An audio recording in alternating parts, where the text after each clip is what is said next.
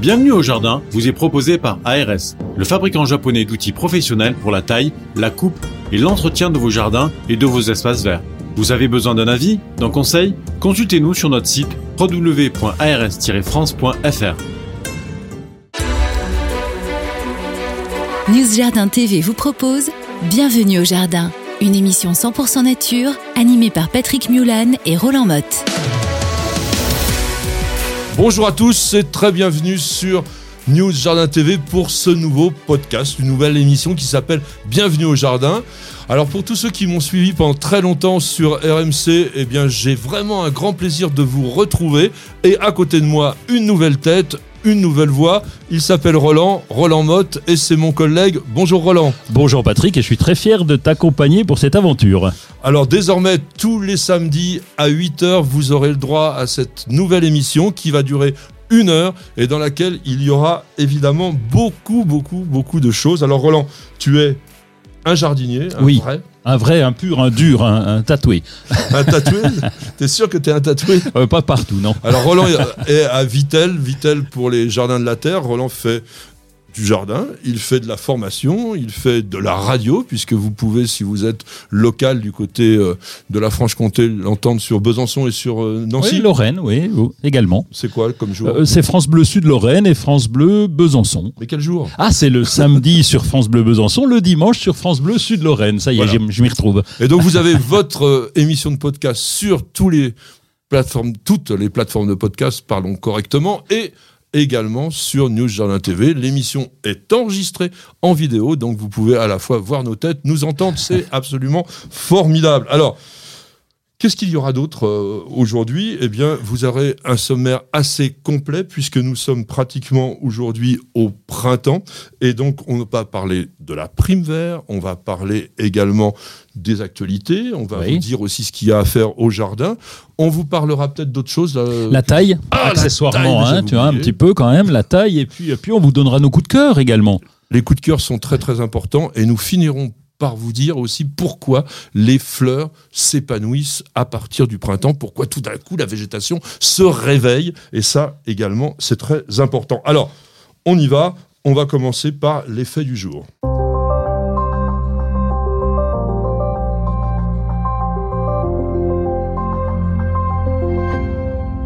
Je vous le disais, nous étions au 20 mars, enfin nous sommes au 20 mars même, et c'est quoi Le jour du printemps? Alors, Roland, le printemps, c'est quoi?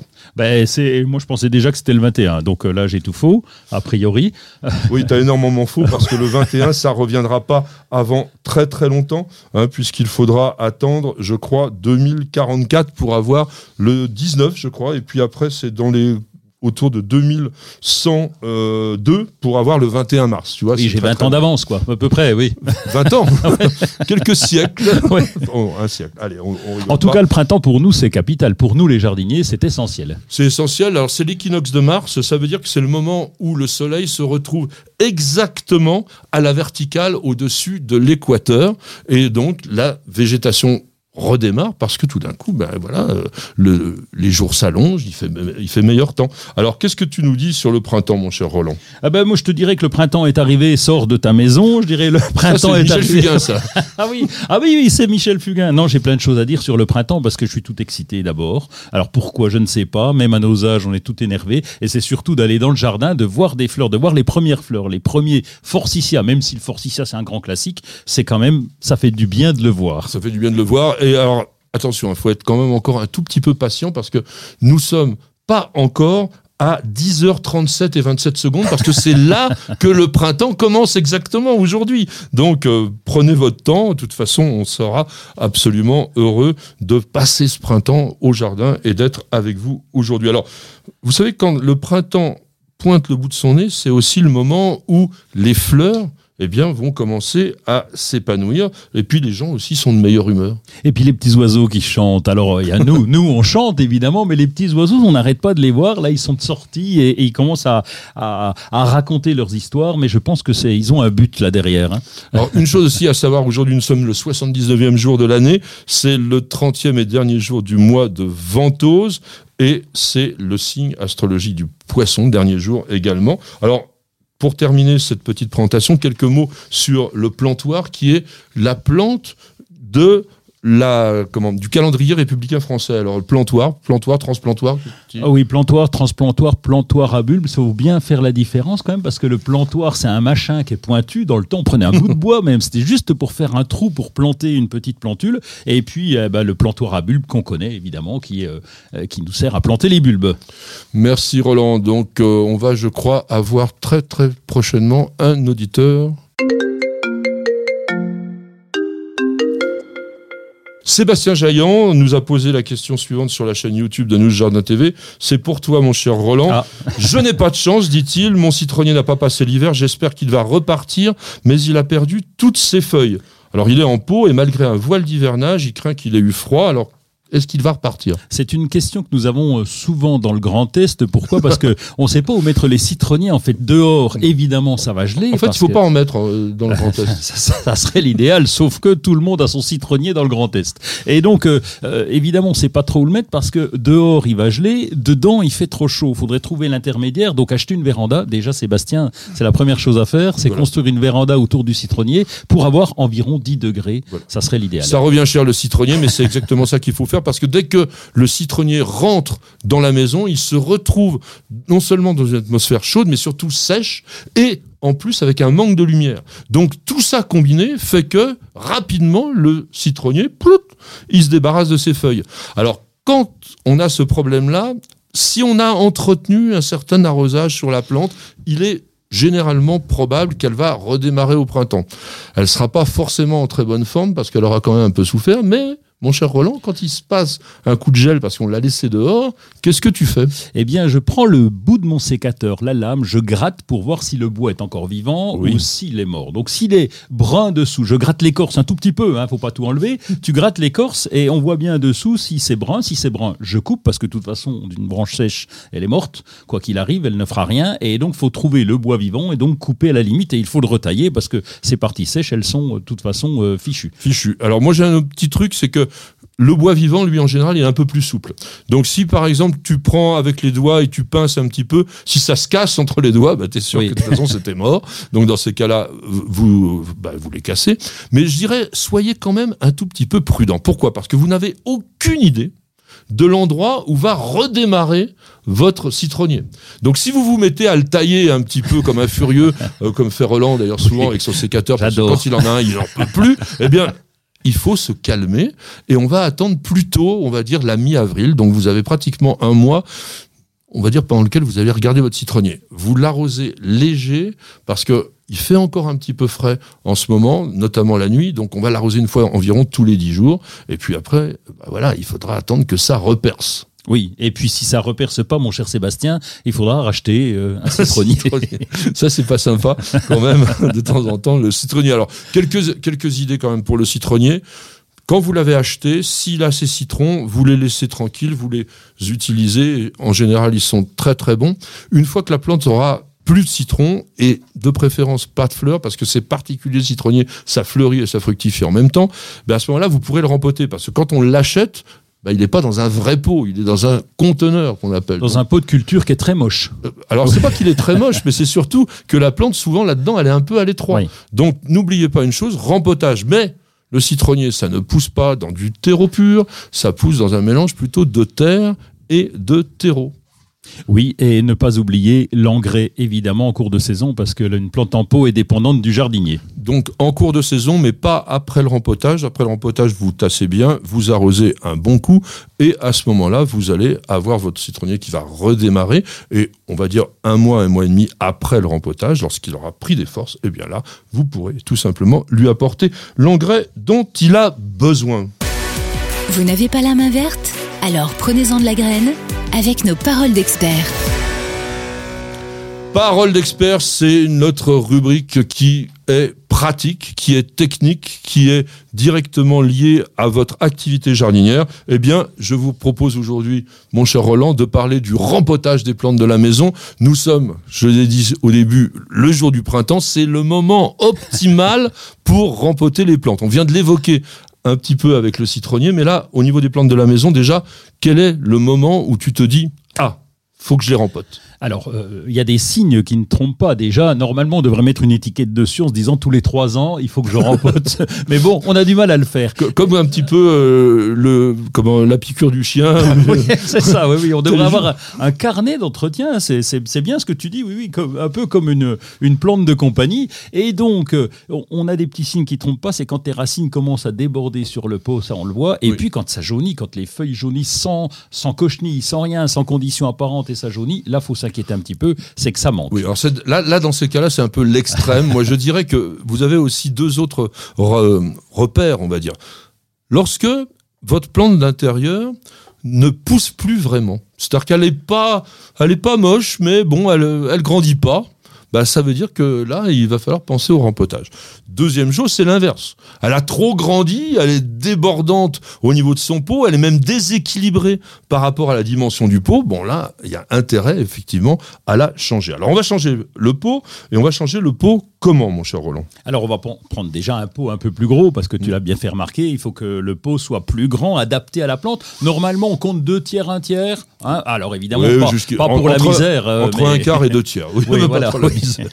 Mais pour une plante traditionnelle, on va dire, allez, en, en deux tiers de hauteur, un, un tiers en bas, on va prendre un pot légèrement plus grand, Large, large. voilà, plus large. On va veiller à ce qu'il soit percé, évidemment, sauf s'il s'agit d'un bac à réserve d'eau, mais autrement, on va bien veiller à ce qu'il soit percé dans le fond. Ensuite, on va commencer à mettre nos billes d'argile, parce que la plupart du temps, tu m'arrêtes si je dis une bêtise, mais la plupart du temps, euh, les plantes d'intérieur ont besoin d'être très bien drainées. Voilà, ça c'est très important et surtout, je réinsiste par rapport à ce qu'a dit Roland. Ce que j'appelle un cache-pot, à savoir donc un contenant qui est complètement étanche, c'est un mouroir à plantes. Donc il est indispensable que vous puissiez avoir l'excès d'eau qui s'évacue. Alors on va pas mettre tout de suite les billes d'argile. On va d'abord mettre un gros caillou de façon Ah, à ce pas que ça passe. Oui. voilà, est-ce que les billes d'argile ne passent pas à travers le trou Et on va mettre donc environ 3 à 5 cm de billes d'argile en fonction de la dimension du pot. Ensuite, on dépote. On, va dépoter euh, et on va gratter ces racines. dépote un peu là. Ah ben, je vais dépoter Oui. plus vite alors. Alors, je vais gratter les racines et puis je vais mettre mon feutre de jardin sur les billes d'argile de façon à ce que le terreau se barre pas euh, avec l'eau d'arrosage. Alors ça c'est très important aussi parce que à la maison, bon, on a tendance facilement à salir autour parce que le terreau, lui, va se déliter un peu lorsque vous arrosez et il va être on va dire pas complètement dilué, mais il va être présent dans l'eau, qui va s'évacuer et ça salit tout. Et donc ça, c'est très très bien l'histoire du feutre d'arrosage parce qu'il lui, il laisse passer l'eau, mais il laisse pas passer les particules de terreau. Alors maintenant, un petit truc quand même sur le terreau. Ah bah le terreau, euh, il y a des terreaux prêts à l'emploi qui s'appellent terreau pour plantes d'intérieur, donc là ça va bien aller, sauf si évidemment on parle d'orchidées, sauf si on parle de cactus, donc c'est bien prendre le terreau qui soit euh, Oui. réellement adapté. Alors prenez quand même des terreaux de marque. hein. Moi je vous conseille attention au prix aussi. Les terreaux qui sont vraiment bradés, etc. Généralement c'est vraiment pas de la très très bonne qualité. J'ai quand même un conseil sur la plupart des plantes d'intérieur à feuillage notamment. Faites plutôt, si vous le pouvez, bien sûr, un mélange par tiers, donc de terreau, de terre de jardin, plutôt légère, enfin plutôt souple, et puis de sable. Là, ça va vous faire quelque chose d'assez moelleux, d'assez structuré pour que la plante puisse à la fois avoir suffisamment d'eau. C'est c'est une sorte de quadrature du cercle. On fera bientôt une émission sur le terreau parce que c'est incroyable. Un terreau, il faut que ça retienne l'eau et en même temps que ça aère. Donc c'est quand même vraiment pas très très facile. Donc une fois que vous avez mis tout ça, ben voilà, on va prendre la plante. Alors je voulais revenir quand même sur le dépotage. Le dépotage, on tire pas sur le pot comme une bête. hein. Qu'est-ce que tu Ah, fais bah, c'est très technique. Alors là, faut prendre la, la plante entre Oui. deux doigts. Oui. Euh, on ne voit pas à la radio. hein. Il faut tapoter légèrement sur le pot. faut enlever dessous parce que des fois, il y a des racines qui sont restées collées. Et après, tu devrais pouvoir les retourner. On la retourne, pour on pouvoir appuie un peu sur le pot. simplement comme ça. Ça, c'est la théorie. Non, non, non, non, non, c'est la vraie pratique. Vous tapotez après un peu sur le pot, Ah, ça se désolidarise. Mais une fois justement que tu as dépoté, tout d'un coup, tu te rends compte d'un truc. Il y a des racines partout. Oui, Donc, est-ce qu'on les coupe, est-ce qu'on les coupe pas? Oui, on les, on va, on va reprendre mon sécateur de tout à l'heure, le même, celui que j'adore. Tu vas couper, faire des, des traits presque un petit peu pour écarter les racines. Souvent, on a un chignon qui, qui est en train de se développer, donc lui, il faut le, En fait, on a un chignon parce que lorsque la plante s'est longtemps développée dans son pot, évidemment, les racines ne peuvent pas s'étaler puisqu'elles sont coincées à l'intérieur du pot. Alors, qu'est-ce qu'elles font? Ben, Elles commencent à s'enrouler les unes autour des autres. Et puis, une fois que vous avez ce chignon, bien, si vous le remettez tel que, ben, la plante ne va pas de nouveau aller faire des radicelles sur l'extérieur. Donc, elle va rester toujours chétive. Vous dites, bon sang, j'ai rempoté ma plante, j'ai mis un nouveau terreau, etc. ça fait rien. Ça coince. Eh oui. ouais, ça coince un peu. Alors, est-ce que tu arroses après? Ah, oui, ah bah, d'avant je tasse. Ah D'abord oui. beaucoup tasser parce que ça me paraît capital. Normalement, tu devrais, et t'as appris ça, hein, tu le retournes normalement et il devrait, la plante ne devrait non, pas non, tomber. Faut pas aller jusque là. Sauf si ça c'est hein. extraordinaire. non, non. il f- normalement, si vous n'avez pas un pot trop lourd, vous devez être capable de prendre la plante et puis de la soulever sans que le pot tombe par terre. Faut quand même pas oui. imaginer quand même que vous pouvez prendre le pot et puis la plante elle va rester à l'intérieur. Ça serait quand même un petit peu excessif. D'ailleurs, sur News Journal TV, nous avons des vidéos qui montrent le rempotage des orchidées où notre petite princesse orchidée colombe, elle montre bien, elle prend son orchidée et puis c'est bien rempoté. Donc ça c'est très important. Et évidemment, une fois que vous avez tassé, vous arrosez. Alors avec de l'eau à la température ambiante de la pièce, ça c'est extrêmement important.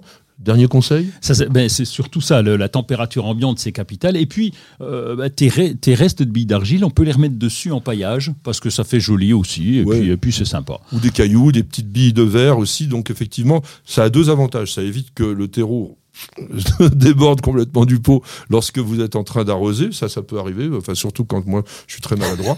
Et puis, euh, ça fait quelque chose quand même de très très joli à l'intérieur de votre maison. Donc rempotage, vous avez jusqu'à la fin du mois et vous allez voir, c'est quand même très facile, mais c'est indispensable. Bienvenue au jardin. Patrick Mulan, Roland Motte. Nous passons, mon cher Roland, à l'actualité, l'actualité de la semaine, l'actualité du moment. Alors, ça ne sera pas forcément le truc du jour, parce que le jardin, on prend son temps. Mais qu'est-ce que tu as à me proposer aujourd'hui en coup de cœur Eh bien, j'ai une site jardin euh, polyvalente, je lis en même temps à batterie GTA 26 de chez Steel. C'est le Voilà. GTA 26 qui coinçait un petit peu.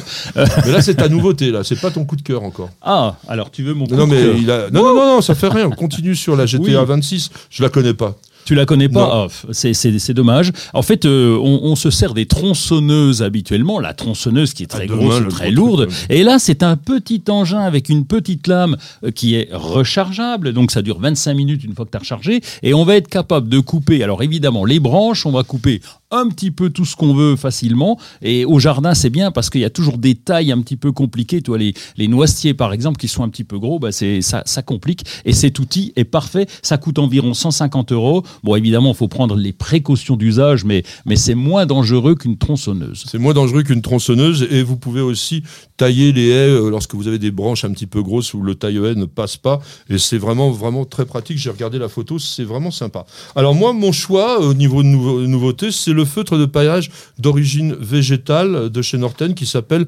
Geotex PLA. Alors le PLA, c'est quoi? Polylactique acide, l'acide Ah oui. polylactique, en fait, c'est un polymère thermoplastique qui est entièrement biodégradable. Et ça, c'est ça qui est intéressant parce qu'en fait, vous avez l'impression de mettre un film plastique sur le sol, mais en réalité, c'est un produit qui va petit à petit se déliter. Alors ça dure quand même très très longtemps, hein. au moins vous avez au moins une saison, voire deux. Et puis, donc vous avez la possibilité, une fois que vous en voulez plus, eh bien vous le mettez en petits bouts et vous allez le mettre sur le compost, il va se dégrader. Donc il y a beaucoup de choses chez Norten comme ça. Ils ont aussi par exemple un produit qui s'appelle chanvrelin, qui est avec du chanvre et aussi du lin, euh, que vous pouvez avoir au niveau du pied de votre plante. Donc on est vraiment dans une évolution aujourd'hui très très importante par rapport aux produits plastiques parce qu'on sait faire donc des produits biodégradables et ça c'est quand même très très bien.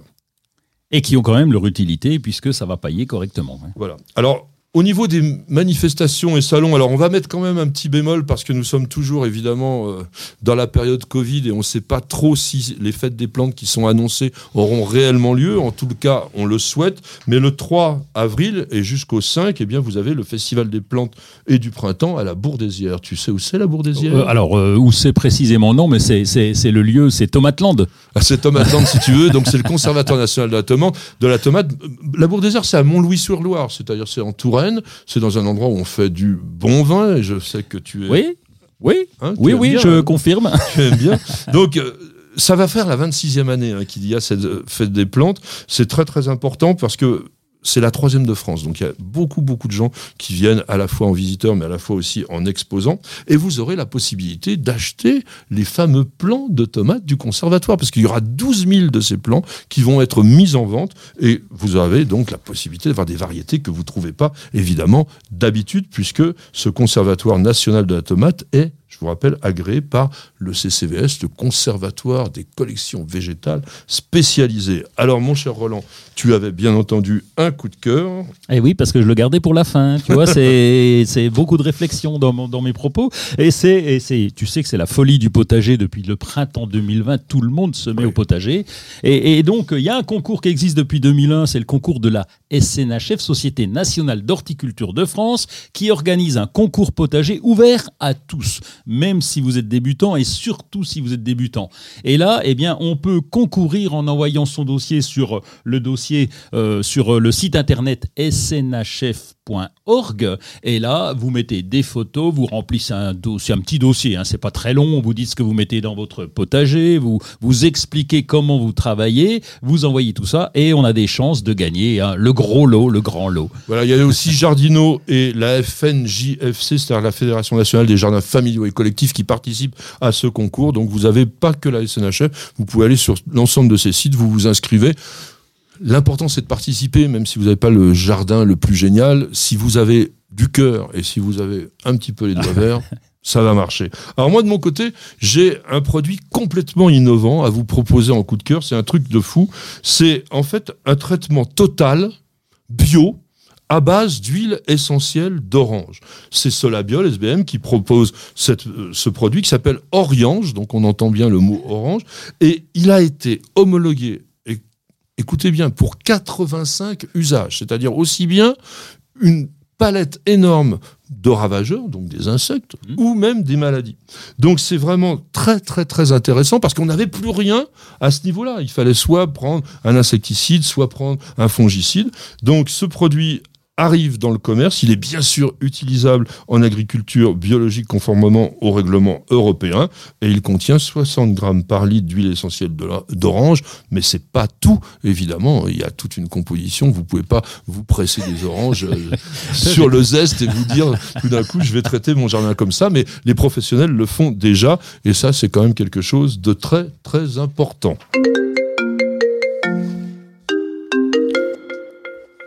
Eh bien, nouvelle question d'auditeur qui nous a été posée sur le site YouTube de New Jardin TV. Vous avez aussi le site internet, vous pouvez aussi poser votre question là et on, les sélectionne et puis on peut vous répondre direct comme ça à l'antenne. Mon cher Roland, c'est Martine de Saint-Brieuc qui dit Pourquoi mon hou refuse-t-il de, porter des fruits?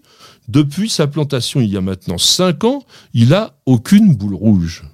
Alors, ça serait intéressant de savoir euh, où Martine a récupéré ce ou, parce que quelquefois. euh, où, où le hou, tu Où, veux où euh, ben, où, l'a-t-il eu? Où l'a-t-il mis?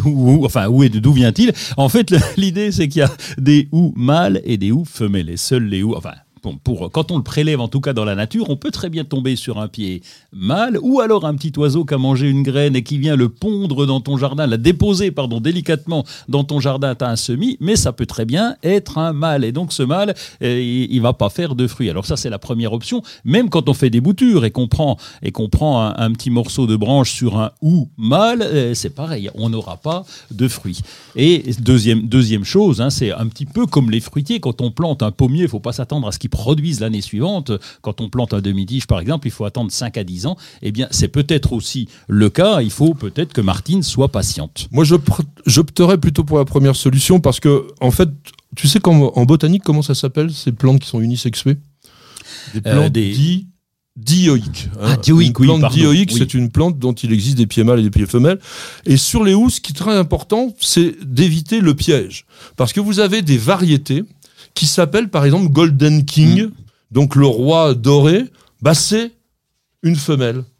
Alors que Golden Queen, qui devrait être la dame, eh ben non, c'est un monsieur. Donc bourrés. faites attention. Alors si vous voulez des bons hous, euh, femelles. Alaska. Alaska, c'est une variété sublime, très compacte, alors hyper piquante, avec du feuillage vert foncé et puis des beaux rouges vifs. Euh, beaux, beaux fruits rouges vifs, pas des rouges des rouges gorges vifs. Non, non. euh, et alors, Argentea marginata, comme son nom le dit, marginé d'argenté. Donc il est panaché, c'est une jolie femelle qui se porte très bien, épineuse, hein, elle n'est pas sympa. Et en revanche, les bords sont à la fois crème argentée et quand ils sont tout jeunes, comme maintenant au printemps, les nouvelles feuilles, elles sont bordées de rose. Est-ce que tu veux une autre variété? Ah Bah oui, bah, Je vous disais Golden King. ça. Golden King, c'est un hybride. Parce que là, on parlait, lorsque Roland vous dit euh, les houes qui sont sauvages, etc. Oui. Ça, c'est Ilex. Aquifolium. Aquifolium. Oui. Mais vous avez Ilex X. X, ça veut dire hybride en langage botanique. Altaclérensis Golden King, attention. Et c'est un croisement, effectivement, entre l'aquifolium et un autre qui s'appelle Perado. Peu importe, il est panaché et lui, il est pratiquement pas piquant. Ça, c'est vraiment très intéressant. Les feuilles sont oblongues comme cela et elles sont vraiment jaunes et verts et c'est très sympa. Tiens, tu tiens, euh, je t'en ai mis un là, Silver Mermaid. Tu le connais, Silver Mermaid? Peut-être de, alors de vue, mais alors Ouais, heureusement qu'on a des notes, là. hein. Oui, ah oui, oui, dis donc. alors Silver. euh, En plus, il voit pas. et je ne l'ai pas vu. Il est où celui-là? Ah, vas-y, Silver c'est un panaché aussi. Il est vert, il est épineux, il est, il est panaché de blanc crème. Silver Mermaid, ça veut dire quoi? Ça veut dire la sirène argentée. C'est quand même joli. Alors, je reviens sur le, le, le deuxième, là où l'avant-dernier, euh, euh, t'as dit euh, des feuilles oblongues sans épines, c'est dommage. Hein, c'est le ou, faut que ça pique. hein, Ah, sinon, pas faut du que ou. ça pique, Ah sinon oui. ça te plaît pas. Oh, c'est quand même pas sympa ça. Vous cherchez la petite bête Toutes les réponses dans le dossier de Bienvenue au jardin. Le dossier aujourd'hui, mes amis, c'est la prime verte. Je vous l'avais annoncé en début d'émission. La prime verte qui est évidemment la plante de printemps, puisque son étymologie signifie prima vera, n'est-ce pas, mon cher Roland? Oui, elle symbolise l'amour naissant. Ça, c'est, j'ai retenu Oh. que ça, moi, tu vois. Donc pour les botanistes, c'est Primula, Primula qui a donné la famille des Primulacées. Et Roland, bien sûr, tu connais d'autres Primulacées, j'en suis sûr. J'en connais plein, mais euh, c'est surtout le coucou qui m'intéresse, le petit coucou euh, donc qu'on trouve à l'état sauvage. Oui, mais le coucou, c'est une prime verte aussi. Moi, quand je te parle des Primulacées, je te parle Ah, d'autres plantes. ouais, mais alors là, tu vas encore chercher des trucs. Mais non, euh, le cyclamen, par Ah bon exemple. Ben Il oui, en fait partie, lui La Oui. l'ardisia crenata. Ça te dit rien, l'ardisia Si, crenata oui, C'est oui, un arbre. tropical, subtropical, qu'on cultive à l'intérieur. Il peut ressembler un peu à un hou parce qu'il fait plein de boules rouges. Et puis, euh, la gyroselle, le dé- dodécathéon pour les botanistes, et puis une plante d'altitude, des plantes d'altitude, l'androsace par exemple, là ça pousse très très haut, ces petites fleurs qui poussent à l'intérieur des rochers, et puis les soldanelles qui sont vraiment très jolies avec leurs petits pétales très très découpés. Alors, nous avons avec nous aujourd'hui pour ce dossier un professionnel, il s'appelle Guillaume Boss. Bonjour Guillaume. Bonjour. Bienvenue avec nous. Donc vous êtes le directeur général des pépinières Lepage, pépinière Lepage à Angers, euh, spécialiste évidemment de la plante vivace. C'est ça. On est au pont de Cé, juste à côté d'Angers, donc euh, spécialisé plantes vivaces depuis un peu plus de 60 ans. Depuis un peu plus de 60 ans. Alors est-ce que les primes verts sont des plantes qui sont un peu en vogue? Est-ce qu'elles sont, euh, euh, bah, on va dire, intéressées aujourd'hui par le public? Euh, Est-ce que c'est des plantes que vous vendez couramment? Oui, euh, là justement la prime vert coucou est revenue beaucoup à la mode. Il y en a beaucoup qui essaient de faire des jardins sauvages avec euh, justement ces primes verts qu'on trouve naturellement sur les bords de talus ou euh, au bord des champs. Et aussi, ce qui intéresse beaucoup maintenant, c'est euh, toutes les primes verts euh, un peu qui sortent un peu du commun, comme les primula japonica ou euh, les primula bulesiana. C'est des primes verts qui ont une floraison étagée et qui peuvent être utilisées en jardin frais ou humide, voire même en bordure de bassin. Oui, c'est les primes qu'on appelle les primes candé- candélabres, qui sont assez hautes. Effectivement, elles font des ça. fleurs sur plusieurs étages. Ça atteint presque un mètre pour certaines. hein. C'est ça. Et donc, euh, pour les associer, en fait, on a beaucoup de clients qui utilisent euh, des iris, par exemple, euh, des iris d'eau, comme les iris sibérica ou les iris sensata, les iris du Japon, qui vont avoir une floraison à peu près à la même période, en milieu de printemps, et qui vont pouvoir s'associer en termes de, flor- de floraison et de coloris avec ces primes vertes. Et celles-là, vous allez les planter directement dans euh, une terre détrempée, ça, ça supporte? Ça supporte une terre détrempée, c'est ça le point commun de beaucoup de primes vertes, c'est que ça aime quand même les milieux humides. C'est un des points communs qu'on a beaucoup. Alors certaines supportent les milieux frais, mais les milieux humides, euh, c'est vraiment le lieu de prédilection des primes vertes. Il y a une autre prime verte qui intéresse beaucoup, qui a une floraison un peu comme les orchidées, et euh, c'est la primula viali. Oui, On Viali, oui. La prime verte des marais. Alors Viali, Viali, faut la, d'orchidées, et faut la décrire un petit peu parce que c'est, elle est pas, elle ressemble pas à une prime verte quand on la voit comme ça. euh, non, on peut se tromper. non. On Donc, peut penser à une orchidée sauvage Oui. et effectivement, euh, elle, a, elle a cette floraison euh, d'abord en cône rouge qui s'ouvre avec des petites fleurs roses claires et elle est très intéressante. Elle fait vraiment penser à une orchidée. ouais, elle va être à la fois euh, sur le même, la même ambre florale qui est pyramidale. Elle va être rouge et violet. C'est quand même assez intéressant. Alors ça, ça pousse plutôt à l'ombre, non? Ça pousse plutôt à mi-ombre humide. Voilà. C'est vraiment un des points communs de beaucoup de primes vertes, c'est qu'il faut prévoir assez de fraîcheur sinon elles vont pas durer dans le temps.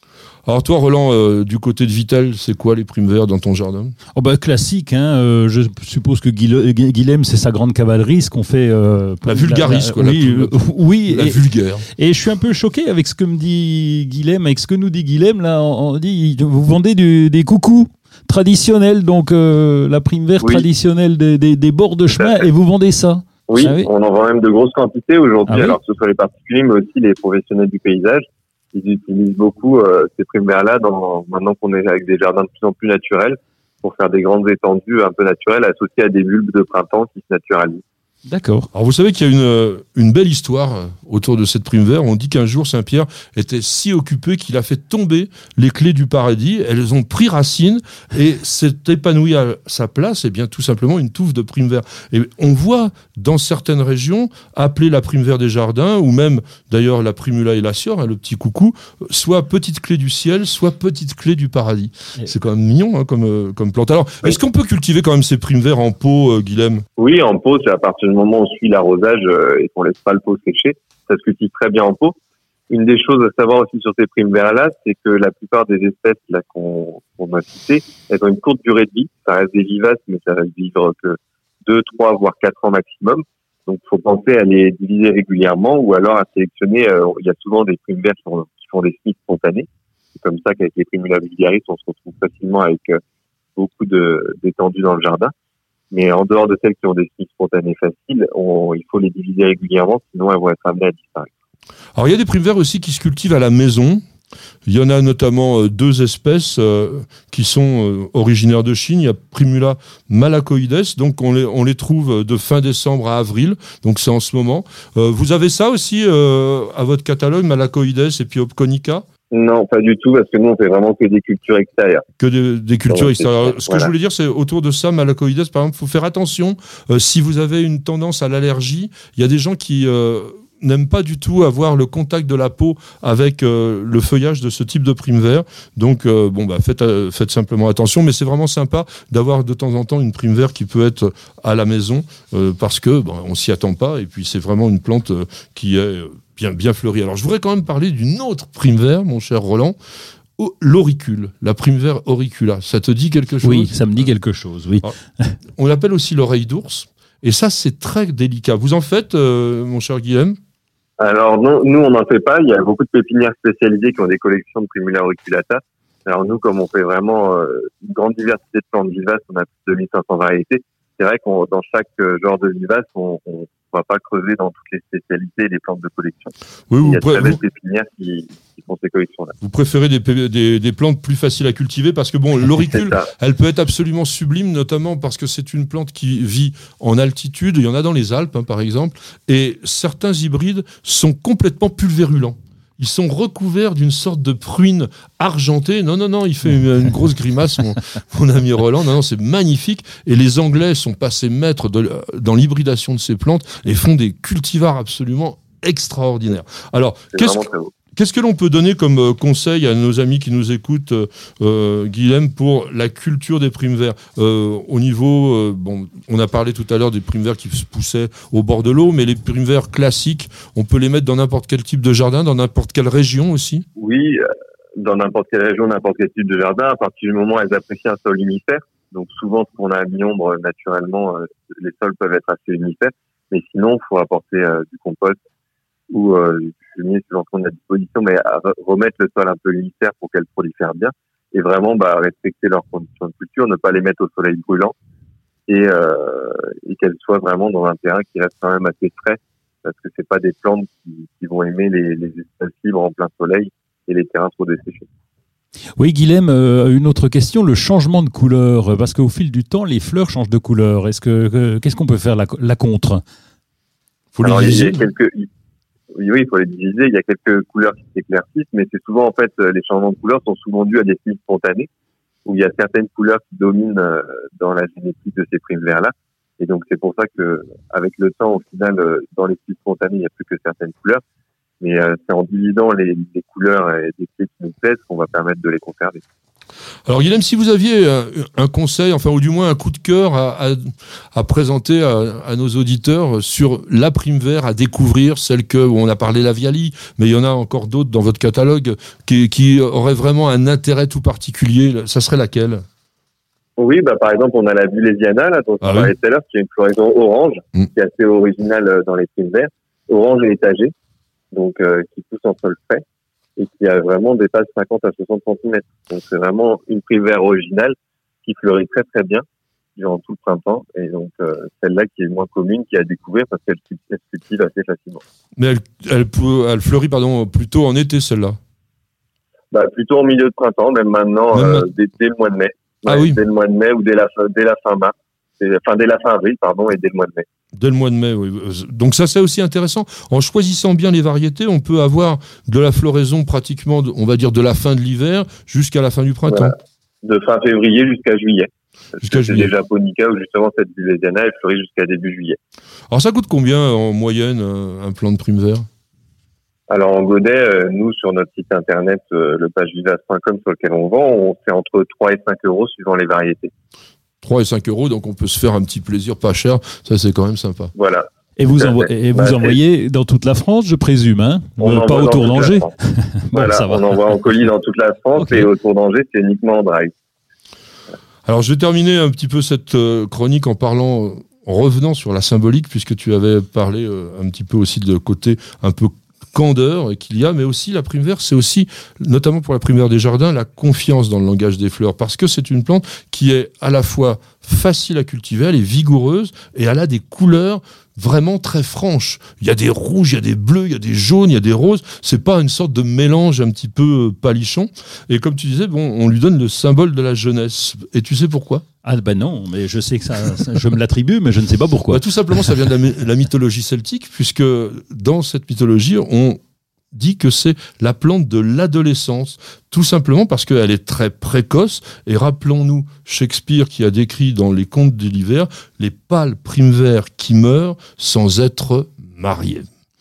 Guilhem, merci beaucoup de nous avoir suivis euh, aujourd'hui, de nous avoir accompagnés. Je vous le rappelle, les plantes vivaces, Lepage, Emmanuel Lepage. Et donc, c'est du côté d'Angers et il y a un site internet. Merci beaucoup. Et voilà encore le temps des questions avec nos auditeurs qui nous écrivent régulièrement sur News Journal TV, donc YouTube ou le site internet. Et là, c'est Marilyn de Vitel qui nous pose la question suivante. Vitel, c'est pour toi. hein. Oui. Mon, mon camélia avait beaucoup de boutons à la fin de l'année dernière et il les a tous perdus dans le courant de février. Quelle en est la raison? Ah ben alors là, là il y a, euh, Marilyn ne nous dit pas s'il était à l'intérieur ou à l'extérieur. euh. Non, mais pas un camélia à l'intérieur. Si, si elle a fait ça et que je la connais, je lui arrache les yeux. Eh bien, tu vas pouvoir commencer peut-être, je ne sais pas, mais en tout cas, euh, on a un doute parce qu'on est quand même dans une région plutôt euh, froide dans le Grand Est, et donc euh, quelquefois, euh, le camélia a cette image de dire ah oui, mais il gèle à moins 10, etc. Donc il y a beaucoup de gens qui se disent bon, on va, les, on va le rentrer à l'intérieur. Et là, c'est une vraie erreur parce que euh, c'est une plante d'extérieur. Donc euh, quand on se retrouve en plus près de près d'un chauffage à, à, à 20 degrés, c'est une catastrophe parce que ça se dessèche et évidemment les boutons tombent. Après, s'il était dehors et s'il est en plein vent et cet hiver, mais à Vitel, on a eu, euh, on a dépassé les moins 15, euh, donc. euh, Ah, eh ben oui, donc ça calme un petit peu. Donc on, on est un peu en situation intermédiaire avec le camélia. Faut-il, euh, non pas le rentrer évidemment, Non. mais faut-il le mettre en véranda ou en serre froide ou faut-il le laisser extérieur avec un voile d'hivernage? Oui. Euh, That is the question. Et, et- et Bah, peut-être que je, Moi, je pense que c'est pas what is the question, c'est vraiment la solution. Moi, je dirais, il faut être un petit peu sévère. Jamais de camélia dans la maison. C'est la mort assurée.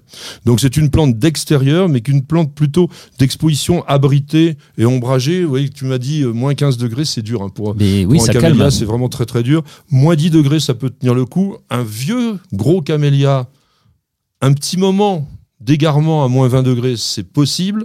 Mais comme tu l'as bien exprimé, c'est les courants d'air froid qui vont avoir un effet desséchant sur les boutons. Parce que les boutons floraux sont formés très tôt en saison. Donc si jamais la plante manque à la fois d'eau, ça c'est important, hein. souvent en hiver, moins 15 degrés, tout est gelé, il y a de l'eau partout, sauf qu'elle est Eh oui, impossible à avoir pour les racines. Donc elle est inaccessible, la plante peut se dessécher après une très longue période d'hiver. Donc ça, c'est une, une, chose à savoir. Et donc cette chute des boutons floraux, eh bien, c'est souvent lié au fait que la plante n'est pas dans la condition qu'il faut. Alors on avait ce problème-là, nous, dans notre jardin. Et ma petite femme Nicole, ma petite jardinière, elle l'a résolu un jour en disant Je suis sûr qu'il y a un courant d'air. Oh, je lui dis Mais non, c'est pas possible, pas de courant d'air là. Eh ben oui, mais on n'est pas comme les plantes. Une plante, ça vit 24 heures sur 24 plantée au même endroit et 365 jours par an. Et il suffit effectivement qu'il y ait un petit glissement d'air entre deux plantes, par exemple, pour que tout d'un coup, la plante se trouve dans une condition de stress. Qu'est-ce qu'elle a fait, ma petite jardinière? Elle a planté un petit arbuste persistant dans la direction du vent dominant.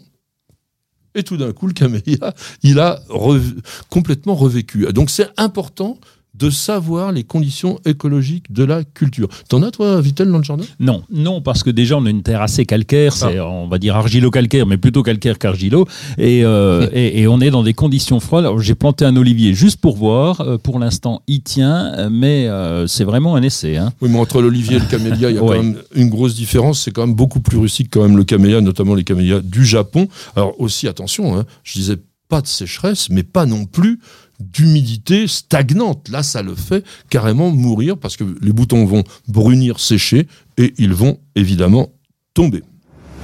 Bienvenue au jardin. Patrick Mulan, Roland Motte. Eh bien, mon cher Roland, maintenant au boulot.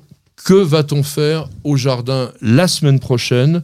Donc dans la semaine du 20 au 27 mars, il est très important pour vous d'avoir ce calendrier et nous le ferons dans toutes les émissions et vous les aurez même individuellement sur la chaîne YouTube.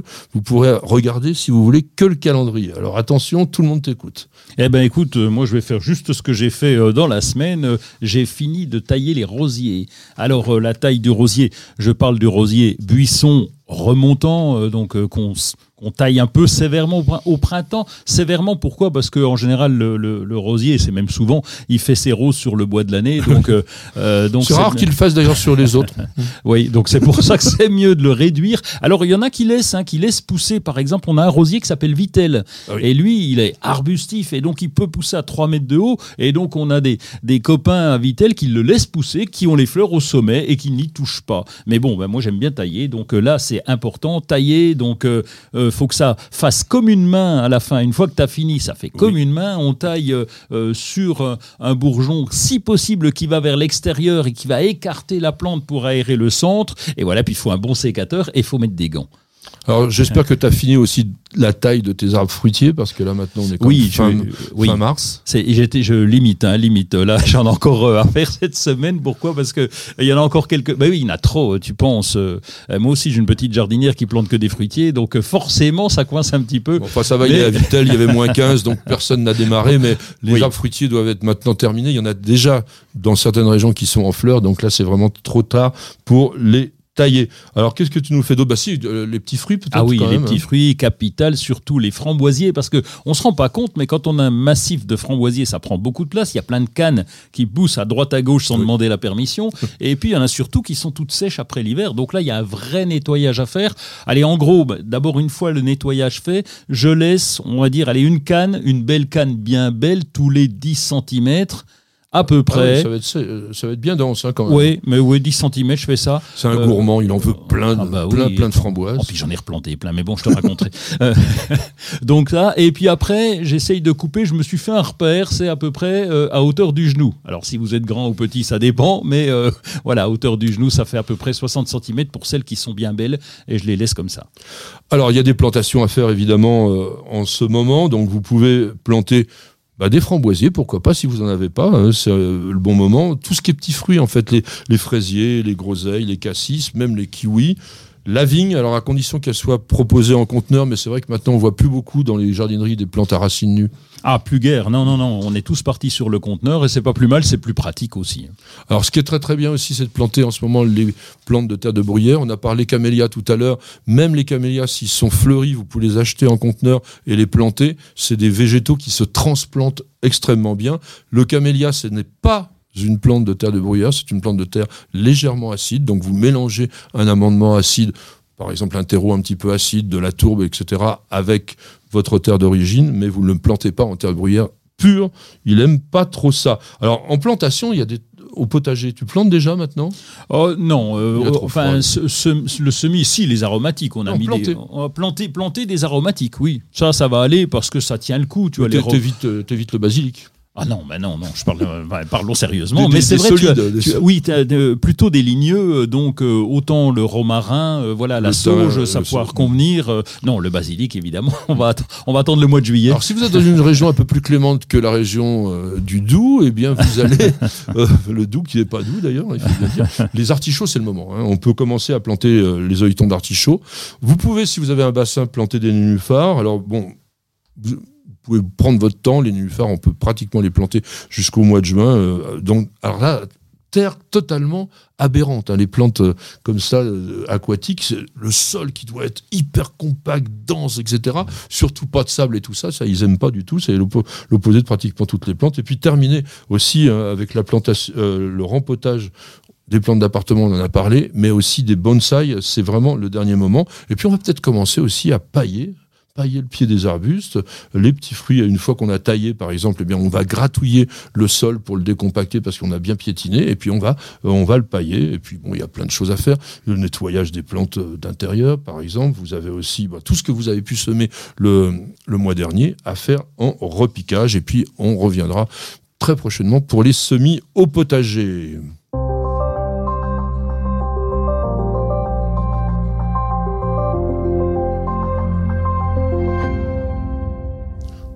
Eh bien, nous allons passer maintenant à nos lectures nature. Voilà, la- la- les lectures, c'est important, c'est le moyen de s'informer, c'est le moyen de progresser. Alors c'est vrai que moi, dans ma carrière, j'écris beaucoup de bouquins, mais j'en lis énormément, j'adore ça. Toi, Roland, c'est un petit peu moins, tu préfères un peu plus aller sur, sur Internet. Donc, Ah qu'est-ce oui. que tu nous proposes que tu as surfé là Ah oui, oui, je vais surfer et donc euh, ben, sur- mon compte Instagram, je, je vais traîner de temps en temps et je traîne sur les autres comptes. Euh, Ah. Je fais le hashtag jardin pour aller voir ce qui s'y passe. Puis je suis tombé sur le sur le le, le- le- le compte Instagram de Brandon euh, Lark Roberts. Oh là Ro- Roberts, ça je vous donne de Brandon, Lark. Brandon Lark Roberts, bah dis donc, ça, ça vient d'où ça?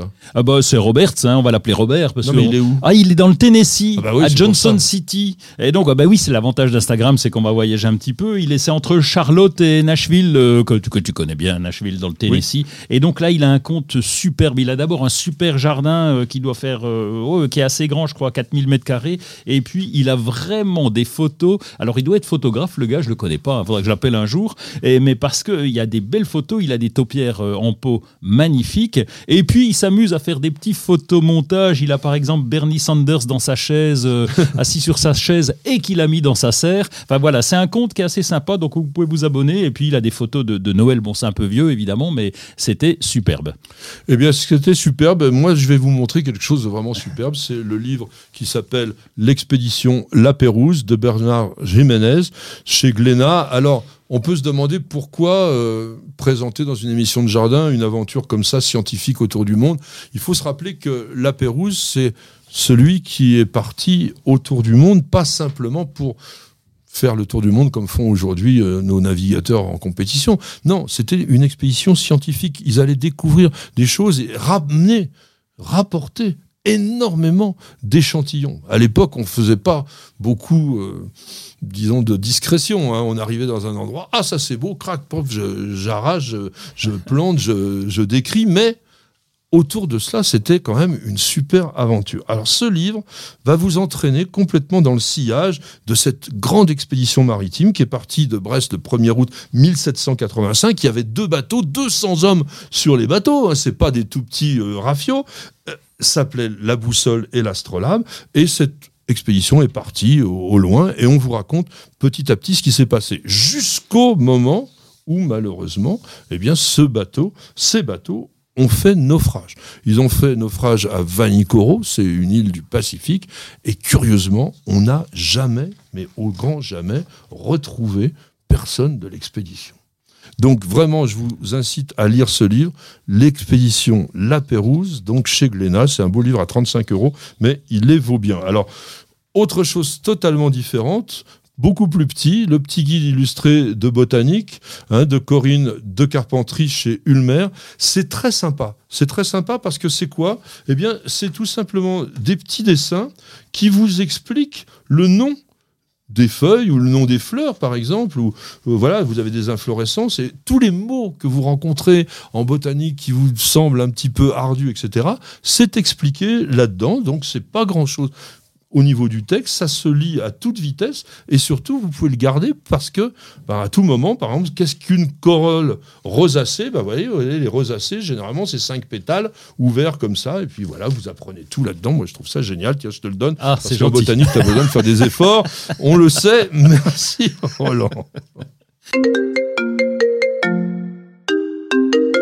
Le téléphone nous appelle encore et donc c'est une Nicole d'Ingrande de Touraine qui nous a posté la question suivante sur la chaîne YouTube de Nous Jardin TV. Mon cher Roland, attention, il y a en ce moment un arbuste qui fleurit rose. Alors dans les haies ou même tout seul au jardin, est-ce que ça dit quelque chose Est-ce qu'il faut aussi le tailler? Alors, ça peut être le. Bon, déjà, je sais pas qui il est, mais déjà pas le tailler. Non, s'il est en fleurs, c'est dommage de le tailler en ce moment. Ça serait ballot. Euh, ça pourrait être du groseillier à fleurs. Oui, Euh, Ribes sanguineum, voilà, tu vois, je ramène ma science là, oui, comme ça. euh, merci. bon. J'allais le dire.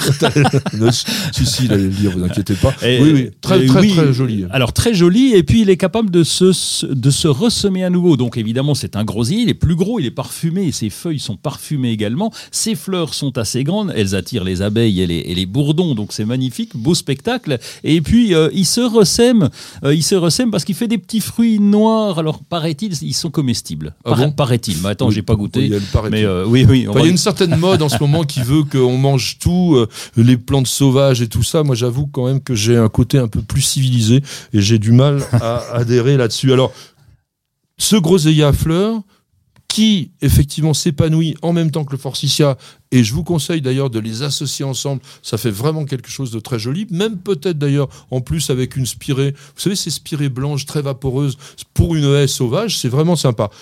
Tu la cultives dans quel type de sol?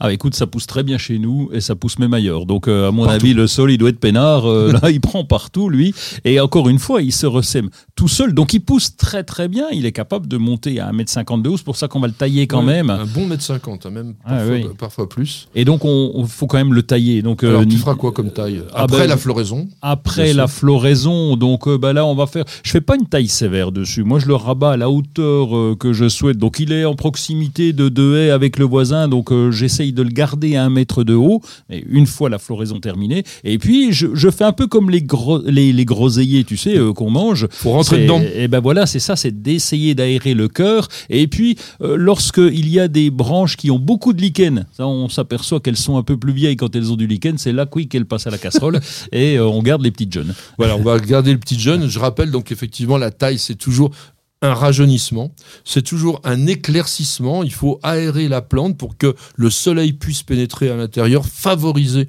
l'apparition des fleurs les années suivantes.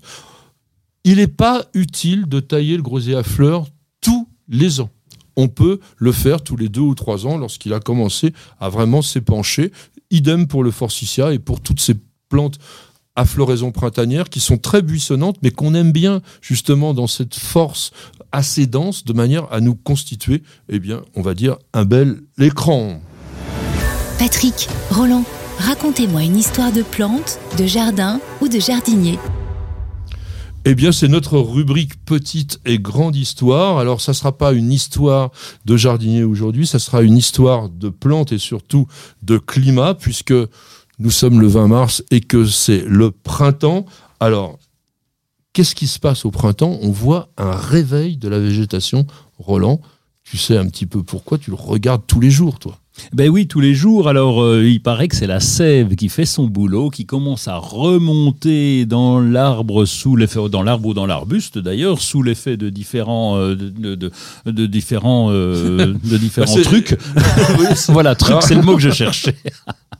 Les trucs, en fait, ce sont tout simplement des hormones euh, qui vont euh, se développer justement grâce au fait que l'on a deux choses.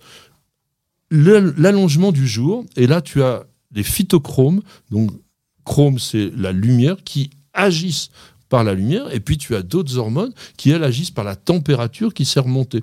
Et donc, du coup, il y a des informations qui arrivent jusqu'aux bourgeons, et alors d'abord aux racines, parce que vous savez, aujourd'hui, on sait une chose, c'est que les racines sont le cerveau de la plante. C'est là que tout est commandé, et elles vont commencer à pomper. Alors, les racines pompent quoi? Elles pompent de l'eau dans laquelle est dissous différents sels minéraux, qui vont monter jusque dans les bourgeons, et du coup, bah, ça va les réveiller, ça va leur donner un petit peu de nourriture. Donc tout ce petit monde-là commence à pousser. Pourquoi aussi, parfois, les plantes ne se réveillent pas Ou pourquoi elles ne fleurissent pas au bon moment, au printemps Eh bien, c'est parce qu'elles ont manqué d'hiver. C'est pas ton cas, Non. Mais une plante rustique, donc une plante de nos régions, elle a besoin du climat de cette région. C'est pour ça qu'on s'inquiète aussi un petit peu par rapport au réchauffement climatique en se disant certains végétaux, notamment des arbres, etc., vont avoir un comportement qui va changer tout simplement parce qu'il leur manque ce que l'on appelle la vernalisation, c'est-à-dire le passage du froid. Et ce passage du froid, il est très important parce que tu peux l'utiliser aussi pour réveiller certaines plantes. Par exemple, pourquoi est-ce qu'en plein hiver, dans une jardinerie, vous allez trouver des jacinthes fleuries C'est l'arnaque. Mais hein. non, c'est pas une arnaque. Mais non, c'est des vraies jacinthes. Simplement, on leur a fait croire que l'hiver était passé en les mettant au frigo pendant un certain temps. Donc, quand elles ont eu froid, la vernalisation s'est produite et tout d'un coup, elles se réveillent. Donc, on a. Ça, c'est des techniques de professionnels. C'est un petit peu compliqué. Mais lorsqu'on sait exactement le temps et la température qu'il faut pour que la plante se réveille, eh bien, on la met dans ces conditions-là et on peut avoir des fleurs toute l'année. Regardez, quand vous allez chez le fleuriste, bah, vous avez des fleurs d'été euh, en plein hiver ou au printemps. Donc ça, c'est le côté de la vernalisation, c'est très très important. Et puis, on va dire aussi que dans les milieux plus extrêmes, un peu comme chez toi, il y a autre chose qui est très important, c'est qu'il faut que la plante soit en dormance. Donc, en hiver, ou du moins en automne, lorsqu'elle s'est débarrassée de son feuillage, elle a un petit peu fait le gros dos, elle rentre à l'intérieur d'elle-même, si je puis dire, pour faire passer la mauvaise saison. Ça, c'est vraiment les caducs qui sont comme ça. Et on a l'impression pratiquement, tu le disais tout à l'heure euh, lorsqu'on a parlé de certaines plantes qui ont gelé, qu'elles sont mortes. On voit un bois euh, complètement sec, etc. Eh bien, cet euh, phénomène de printemps, le phytochrome et tout ça qui va donc redémarrer à l'intérieur de la plante, puisque en fait les, les cellules qui étaient dormantes, eh bien, elles vont se mettre à grandir. Ça aussi, c'est le phénomène de base, c'est-à-dire le fait que tout d'un coup les, les cellules non seulement grandissent, mais aussi se multiplient. Eh bien, la plante se met à croître. Alors, on a aussi des plantes, et on en reparlera euh, dans d'autres émissions, qui ont des particularités tout à fait extraordinaires. Donc, à savoir qu'il leur faut des conditions bizarroïdes, par exemple, d'être soumises au feu euh, pour pouvoir germer et pour pouvoir lever ce qu'on appelle cette fameuse dormance. Et donc, ces végétaux qui ont besoin donc d'être dans des conditions particulières, on les appelle des pyrophytes. C'est, oui, c'est pire.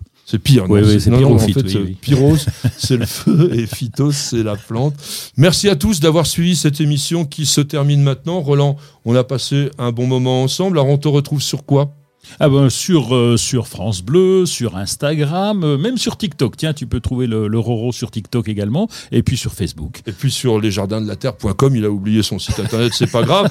Moi, vous me retrouverez avec tous nos chroniqueurs sur News Jardin TV, la chaîne YouTube qui cartonne en ce moment. Alors, je fais la bise à toutes les jardinières comme d'habitude. On reprend les bonnes habitudes de RMC. Et à ma petite jardinière et ma petite perle. Et on vous dit tous ensemble à la semaine prochaine. Et Bienvenue au jardin.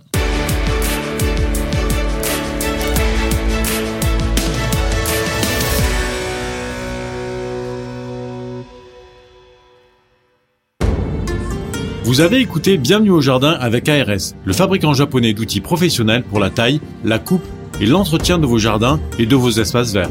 Vous avez besoin d'un avis, d'un conseil? Consultez-nous sur notre site www.ars-france.fr.